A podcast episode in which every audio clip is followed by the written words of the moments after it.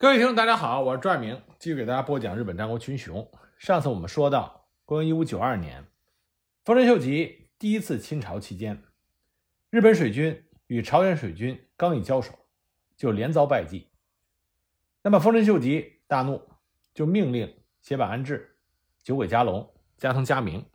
一定要消灭李舜臣的朝鲜水军。六月十四日，这三位大名在釜山浦集结。那立功心切的胁坂安置在七月六日径直地率领七十三艘战船一马当先，就杀向了巨济岛。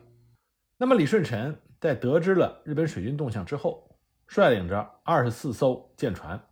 汇合了援军的七艘，再加上李义旗的二十五艘，一共是五十六艘舰船，就迎击日本水军。七月八日，李舜臣和援军二人因为作战方案起了冲突，援军提议应该马上以迅猛突进的方式攻击日本水军，而李舜臣认为针对日本水军作战的时候离岸近，易于登陆逃跑的特点，应该在乃良海峡进行作战，因为乃良海峡狭窄并且多暗礁，应该引诱日本水军进入到咸山岛和巨济岛之间的这个乃良海峡予以歼灭。李舜臣当面就批评援军作战死脑筋，考虑欠妥，而且不会转弯。那么援军因为兵力比较少，他只有七艘舰船，所以发言的分量不够，也就没有再坚持。但是他心中对李舜臣的不满更加的强烈了。那李舜臣就施展诱敌战术，派了数艘大阪无船佯装撤退。那么胁坂安置一看心中暗喜，就率领着自己的水师追逐这几艘大船。当胁坂安置的舰队被引到了咸山岛海面上的时候，李舜臣的策略就奏效了。胁坂安置发现被追的朝鲜船逃到咸山岛附近的海域，突然不逃了，而李舜臣率领着强大的朝鲜水军出现在他的视野里。李舜臣摆出了鹤翼阵，展开双翼包围，迎战胁坂安置的舰队。胁坂安置仗着船多，以风使阵想要冲入李舜臣的阵中混战。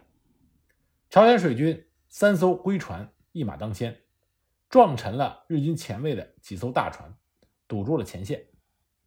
李舜臣下令所有战船调转船头，所有战船摆成鹤翼阵型，首先攻击敌人的先锋。那么朝鲜水军李义旗援军也都命令手下的舰船调转船头，向胁坂安置的舰队开炮。胁坂安置遭到了沉重的打击，发觉不妙，打算向后退却。但是这个时候胁坂的舰队因为潮流的变化，反而被向前推去。李舜臣的作战计划也计算到了潮水的流动变化，大部分后退无力的日舰被近距离释放的火箭烧得纷纷沉没，日本水军大败。李舜臣在他的记录里写着，日本舰队安宅船三十六艘，官船二十四艘，小船十三艘，总计被击沉六十三艘，几乎是全军覆没。而朝鲜水军只是损伤了四艘，十九人阵亡，一百一十四人受伤。胁坂安置最后陷入绝地，幸亏他手下的划桨手们拼命的划，硬是逆着潮流划出了战场，撤退成功。这场海战，胁坂安置手下的几名重要的家臣阵亡，而海贼出身的真国佐马允，他的船被击沉，他逃到路上，羞愧难当，切腹自尽。胁坂舰队在海战中弃船，游泳登上咸山岛者有两百多人生还。那么得知胁坂安置为了抢先立功，率先出击的酒鬼家隆、加藤嘉明率领他们麾下的四十二艘舰船于七月六日由釜山出征，七月七日经由加德岛，在七月八日到达了安古浦停泊。那么知道日本舰队在安古浦停泊报告的李舜臣，因为天气恶劣，停止攻击酒鬼家隆的舰队，七月十日才开始袭击停泊的日本舰队。安古浦是一个浅水湾，容易搁浅，不利于使用大型船只作战。李舜臣又想引诱日本舰队出港作战，但是酒鬼加龙是经验丰富的水军将领，没有那么好骗。不过聪明的李舜臣不久就以早晚不停的反复从昂古浦外向港内发炮，各舰轮流去进行射击。因为射程远，瞄准不易，经常是乱射一通。不过就这样也击沉了日军大船二十一艘，中船十五艘，小船六艘。结果加龙一看还没有作战就有舰船被击沉，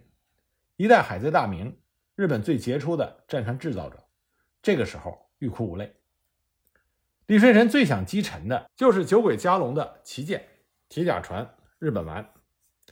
李舜臣可能打到了没有炮弹，所以剩余的日本舰队趁夜从安古浦逃脱，酒鬼加龙的日本丸也是拼命的划，硬是划出了安古浦，脱逃成功。朝鲜水军在次日就返回了根据地，酒鬼加龙仓皇逃遁。李舜臣一共击破了近八十艘日本的舰船，史称咸山岛大捷。咸山岛大捷和晋州大捷、信州大捷被称之为壬辰倭乱的三大战役。酒鬼加龙的大败遭到了丰臣秀吉的问责，被勒令隐居，将家主之位传给了他的儿子酒鬼守隆。李舜臣也因功晋升为三道水军统制使。因为海战连败，丰臣秀吉总结教训，他明白了紧急建立的日本水军不是经验丰富的李舜臣朝鲜水军的对手，因此秀吉就下令在日本军势力范围之内的沿海要地必须建造城寨炮台，从而配备可以攻击海船的大炮。那么日军的海战策略就从船对船积极的海上攻击作战变成了船对水陆防御作战的乌龟战术。这个战术转换非常的成功，在此之后李舜臣获得的战果就下降了很多。对于李舜臣率领的朝鲜水军来说，最主要的目标就是釜山。因为自从日军占领釜山之后，大批的日军和物资就源源不断的从对马与九州的名护屋城运过来，经由釜山送抵在朝鲜各地作战的日军。为了切断日军的补给，拯救在陆地上全面溃败的朝鲜部队，李舜臣计划主动出击占领釜山。在安古浦海战之后，朝鲜水军一直在进行着战船的建造工作和全罗道左水营协同作战的训练。八月二十一日，朝鲜水军得知日军的水军自金海出动的消息之后，全军立刻向日军扑去。一五九二年八月二十四日，李舜臣、李义奇率领左水营从丽水港出发，隔天在与援军会合之后，战船总数达到了战船七十四艘，补给船九十二艘，一共一百六十六艘的规模。这是当时朝鲜水军总兵力全部出击。二十五日，李舜臣发现了日军船队。二十六日，朝鲜水军在东来的长林浦将这支日军船队一共是六艘战船全部击沉。李舜臣向他的部下宣布，釜山是日军的根本，如果进击而夺取之，日军必败。因此呢，朝鲜水军未作停留，继续向釜山方向进发。李舜臣的手下郑运，他认为向日本大本营釜山进攻太过冒险，但是李舜臣连战连胜，不听郑运的劝阻，他联络全罗道的义军共同出兵突击釜山。他还提供了朝廷赐下的军马给全罗道的义军。那么日军在咸山岛、安古浦这些战败之后，他们连输送船上也装备了铁炮，而且日军势力范围之内的窝城和炮台也都装备了大桶，也就是大火炮。丰臣秀吉要求陆海军共同沿岸守备。八月二十八日，李舜臣在东来长林浦侦察到洛东江上游发现了很多日本船，但是洛东江江口狭隘，不利于攻击。九月一日，李舜臣的舰队经过西平浦、多大浦、绝瀛岛，抵达了釜山海域。这个时候在釜山倭城，日本水军的舰只高达四百七十艘，并且已经做好了防御准备。釜山倭城有内外两城，临海的外城称之为小西城，也称之为完山城。靠山的内城称之为小早川城。完山城和小早川城两城相距十町左右，东西相望，是由毛利辉元和毛利秀元负责营建并且担任守备。完山城在东川入海口右岸的丘陵之上，标高是三十四公尺，外城郭东西约五町，南北最宽处约三町半，东南是断岩，北面向西有壕沟环绕，西南部分呈扇形向西边突出，南接海岸，也就是釜山湾，船只可以直抵城下。小早川城则在高远见山的东部余脉，标高是一百三十公尺，是独立的高地，地势险峻。日军营建釜山窝城，目的是作为丰臣秀吉渡海到朝鲜时候的大本营，其利用地形建构坚固并且规模宏大。一九九七年二月的时候，小西行长曾经再次修筑过一次。日本水军的主要将领这个时候都在釜山，藤堂高虎、酒鬼嘉隆、胁坂安置、加藤嘉明，他们避免与李舜臣正面交锋，除了配备着火炮和火枪的战船列在内围防卫之外，船手都登陆躲避。李舜臣派出龟船，在李彦良、郑运、李纯信、全俊、申浩等人的率领下展开长蛇阵，冲向日军的船阵。日本陆军也会合日本的船队，在周围的山区和海岸开始反击朝鲜舰队。一时之间，船上、丸山城上、山上发射了火炮，如雨而下。日军的大炮在釜山为了击沉李舜臣的战船，不惜击沉自己这方的空船。那么在这种情况下，朝鲜水军的攻击失败，并且遭遇到日军强大的反击。勇往直前的郑运被一炮击中坐船，当场被击杀，而其他各船也遭到了血洗，数位朝鲜将领阵亡。朝鲜方面的记载是仅有六人战死与二十五人负伤，但实际上损失远大于此。那么看见釜山窝城日军的防卫火力强大，李舜臣赶紧命令攻击部队后退。他知道夺取釜山的目标是无法达成了，因此呢，他将舰队排成一列，向最外围的日本空船开炮。那么报告中他声称破坏了一百二十八艘日本舰船，然后他率领朝鲜水军向加德岛移动。那么不管双方在釜山浦海战中损失如何，其结果是日本取得了战略上的胜利，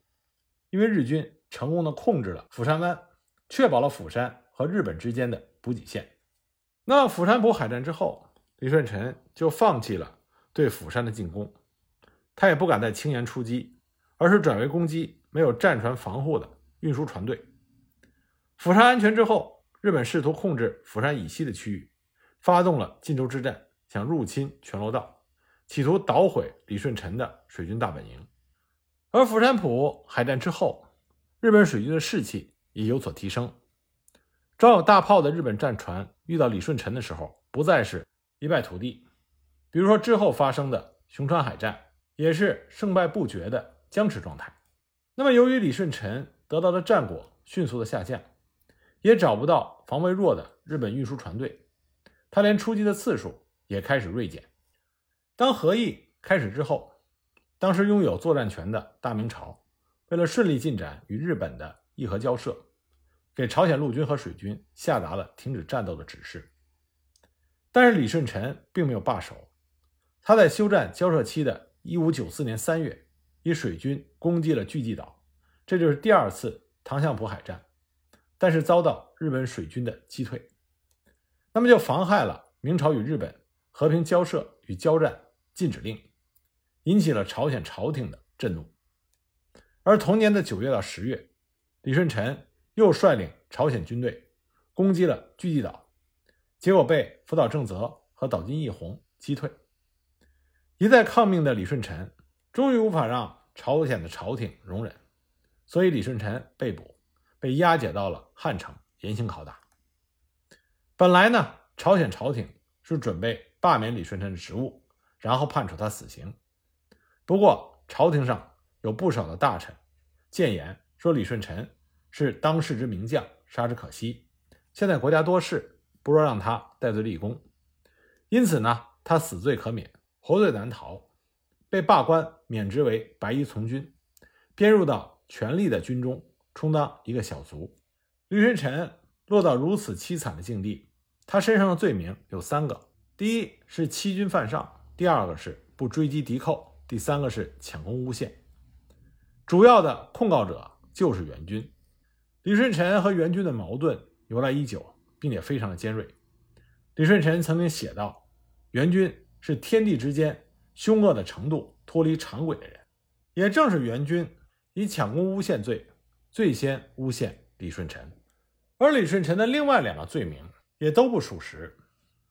实际上，根据朝鲜的史料记载，李舜臣对日军发起攻击，是奉了朝鲜下三道辅军司左相尹斗寿的密令，这才有了他率领水军攻击巨济岛的举动。但是因为李舜臣攻击巨济岛都没有获得成功，朝鲜王朝怕大明朝追究开战的原因，所以呢，就给李舜臣扣上了欺君犯上的大帽子，说他是擅自出兵。那么李舜臣最大的罪名是不追击敌寇的叛国罪。不过李舜臣被扣上这个罪名，是来自于日本的反间计。那具体的情况如何呢？我们下一集再继续给大家讲。